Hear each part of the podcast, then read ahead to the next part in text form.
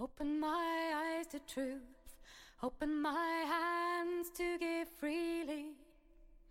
Open my lips to good words, to pure words, open my heart to love.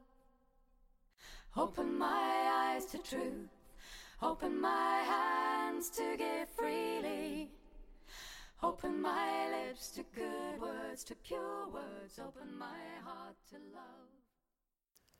Shalom, this is Rabbi Jonathan Slater, and welcome to Open My Heart Living Jewish Prayer, a prayer project podcast of the Institute for Jewish Spirituality. Together, we will investigate how personal prayer, in its many forms, is an important part of Jewish spirituality. Each Monday and Friday, we will offer a different practice led by a different person, all praying from the heart.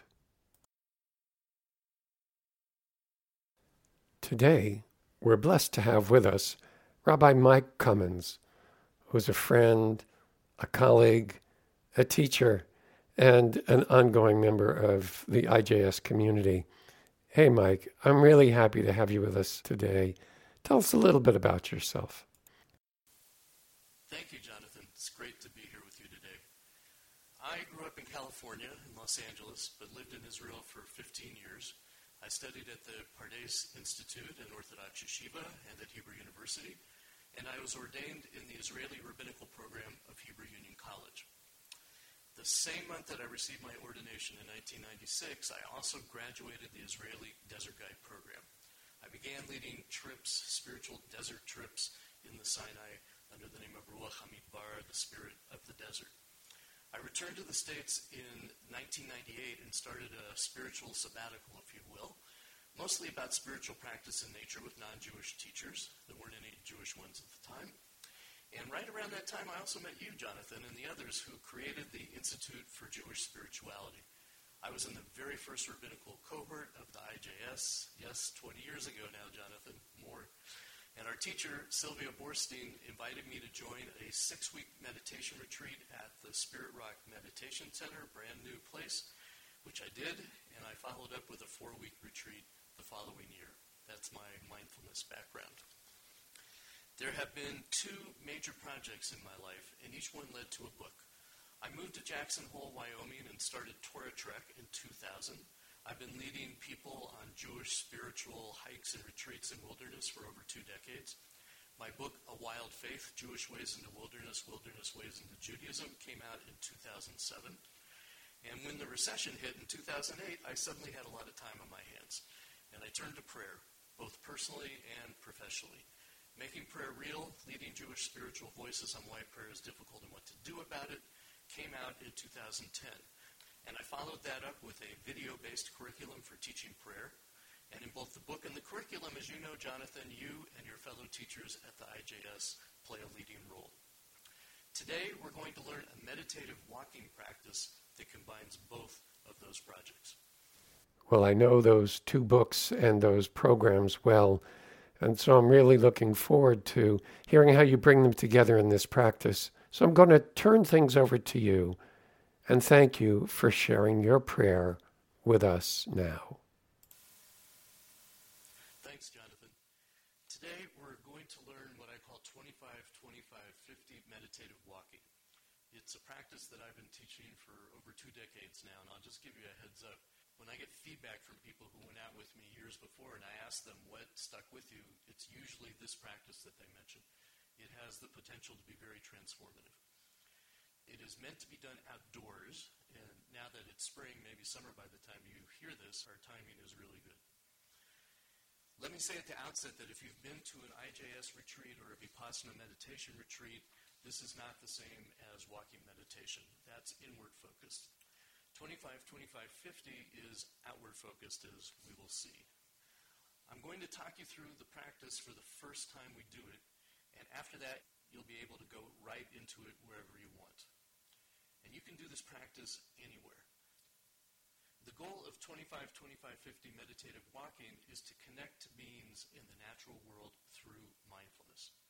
We all know how easy it is to be walking down a trail and you're out in nature, but actually you're thinking about some problem that you brought from the office, or maybe you're thinking about what you're going to have for dinner tonight, In other words, you're not paying attention to where you are because you're lost in thoughts of past or future.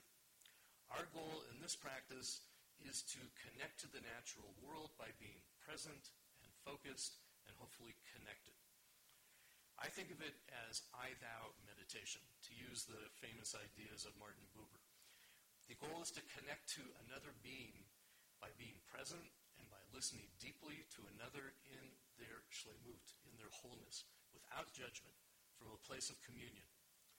We usually think of I thou as a relation between people, but Buber thought it was possible with all beings. In fact, the first I thou encounter that Buber describes in his book, I and Thou, is with a tree. And I think that most people, if they give it a try, will experience that as well. The strategy to achieve the goal is to give the mind three, or at least two, foci of attention in the present. That way, the mind is just too busy paying attention to things in the present to get lost in thoughts of past or future. I call it 25 25 50 meditative walking because the instruction is to walk with 25% of your attention on the breath, 25% on the contact of your feet to the ground, and 50% on the trees, the birds, the wind, the clouds, the butterflies, the flowers, on whatever you are encountering as you walk. Another way of putting this is that part of your attention should be on your breath, part of your attention on your feet, and most of your attention on the world around you. Now, the numbers 25, 25, 50 are meant to help, but they don't always. Sometimes people work on balancing their attention to perfectly hit 25 on the breath, 25 on the feet. Don't do that. This meditation is meant to bring us out of our thinking minds and into the present. So you don't want to spend time thinking about numbers or anything else, really. The numbers are meant just to give you a rough idea of where to put your attention and nothing more. One of the people who learned this on a Torah Trek group told me that she renamed it Sky Earth Meditative Walking. Sky for attention on the breath, earth for the feet. If that helps, then go with that nomenclature. So to repeat, as we walk, we're aiming for a minority of our attention on the breath and feet, and most of our attention on taking in the world around us. Now, I'm going to talk you through the practice the first time you're doing it right now. And after that, you'll be able to go out right into it whenever you want. And you can do this practice anywhere. I have a two block walk from my house to the local coffee shop, and that is my prime practice time. You do not need to be in the Grand Canyon to do this practice. There are trees and plants and clouds everywhere. So the first thing is to find a place outdoors, and for this first time, find a place where you'll be comfortable closing your eyes for a few minutes while we stand in one spot. If you have a backyard, you might try that. If you're in Manhattan or a place like that and perhaps you're uncomfortable closing your eyes in a public park, start out in your living room or at home and go outside when we start walking. All right, let's do the practice. Stand tall and relax, feeling your feet on the ground. And let's begin by simply following the breath.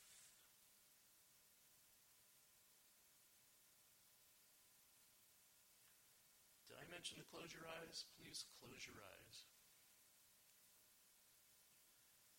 You might follow your belly going up and down, or the place where the air goes into your nostrils, or perhaps where it hits the top of your lungs through the throat.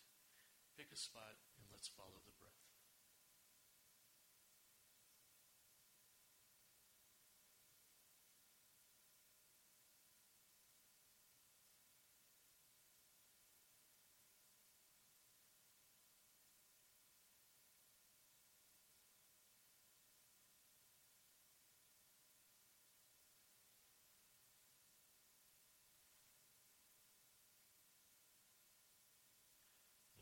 Thoughts come, and inevitably they do, the instruction is simply to let them go.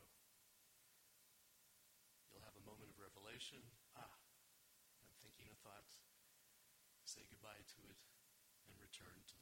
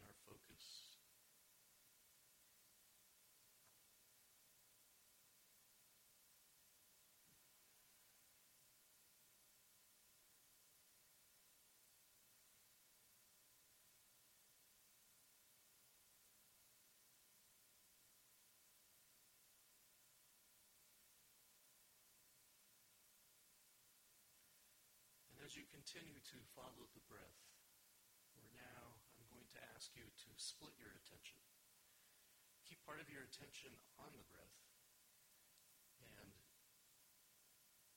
most of your attention on the feel of your feet touching the ground. Might rock back and forth a little bit.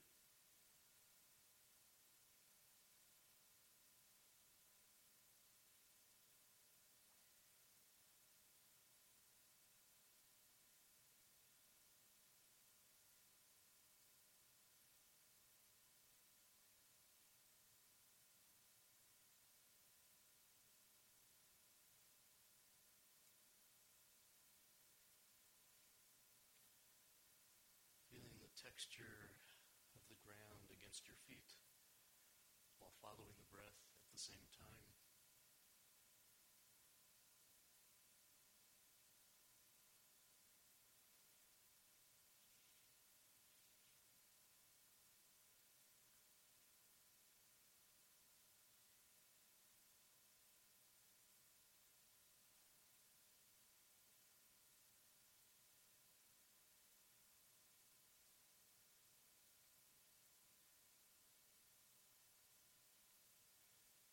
Thoughts come, just let them go.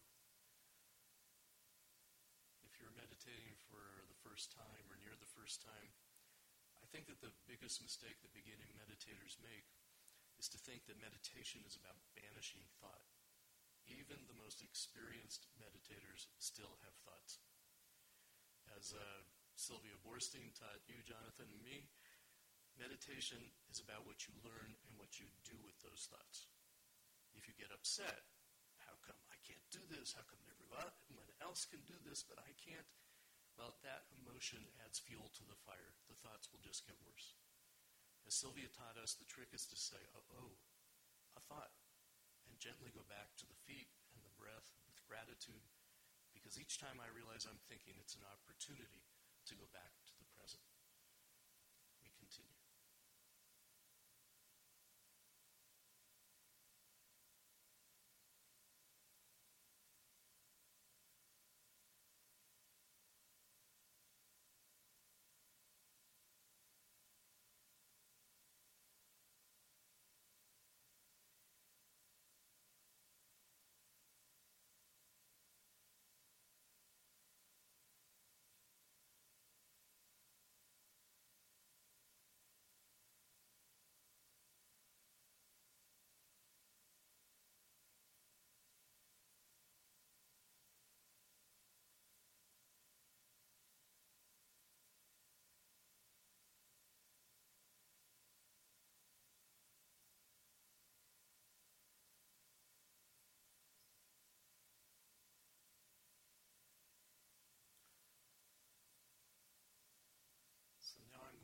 Ask us to shift our attention one last time. We're going to keep part of our attention on our breath, part of our attention on our feet, and we're going to start walking. So open your eyes and take in through your senses anything and everything that you encounter along the way.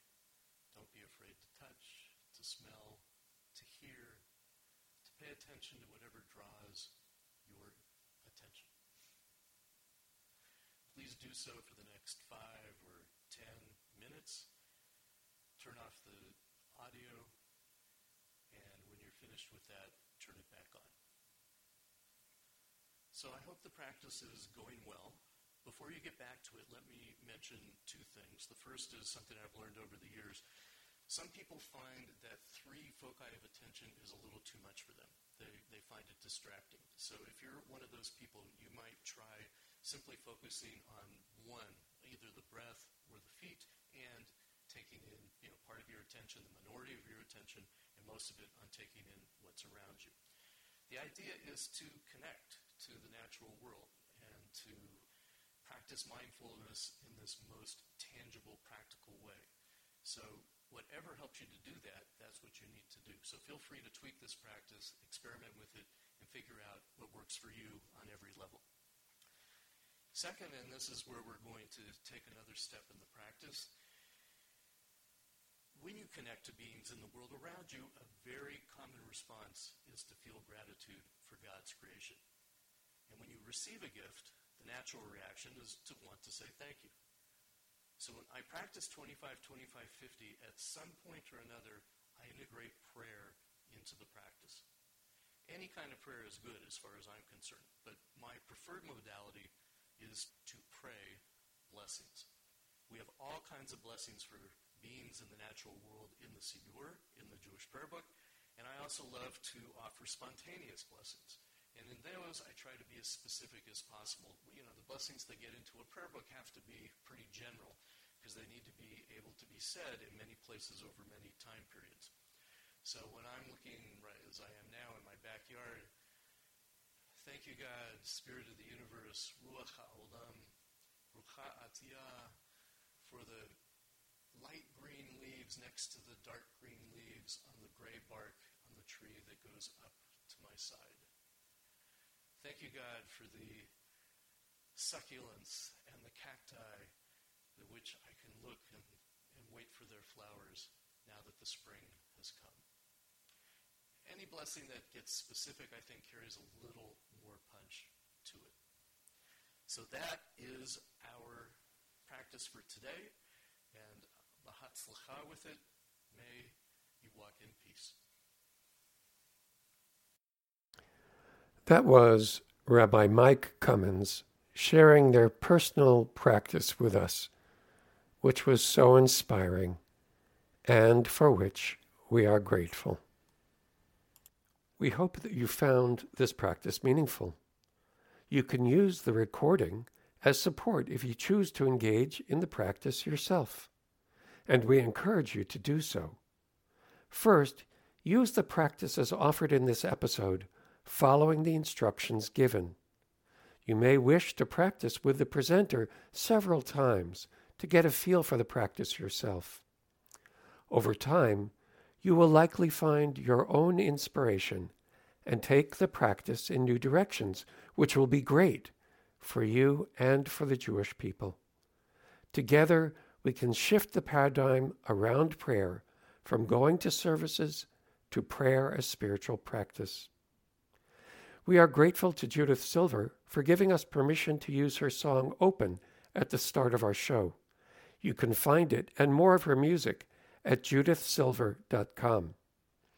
We are also grateful to Elana Arian for giving us permission to use her song Ken Yehiratzon as our closing. You can learn more about Elana's music at elanaarian.com. For more information about Open My Heart and the Institute for Jewish Spirituality, please visit us at jewishspirituality.org. Shalom until next time. We pray you remain healthy and safe. May I be safe. May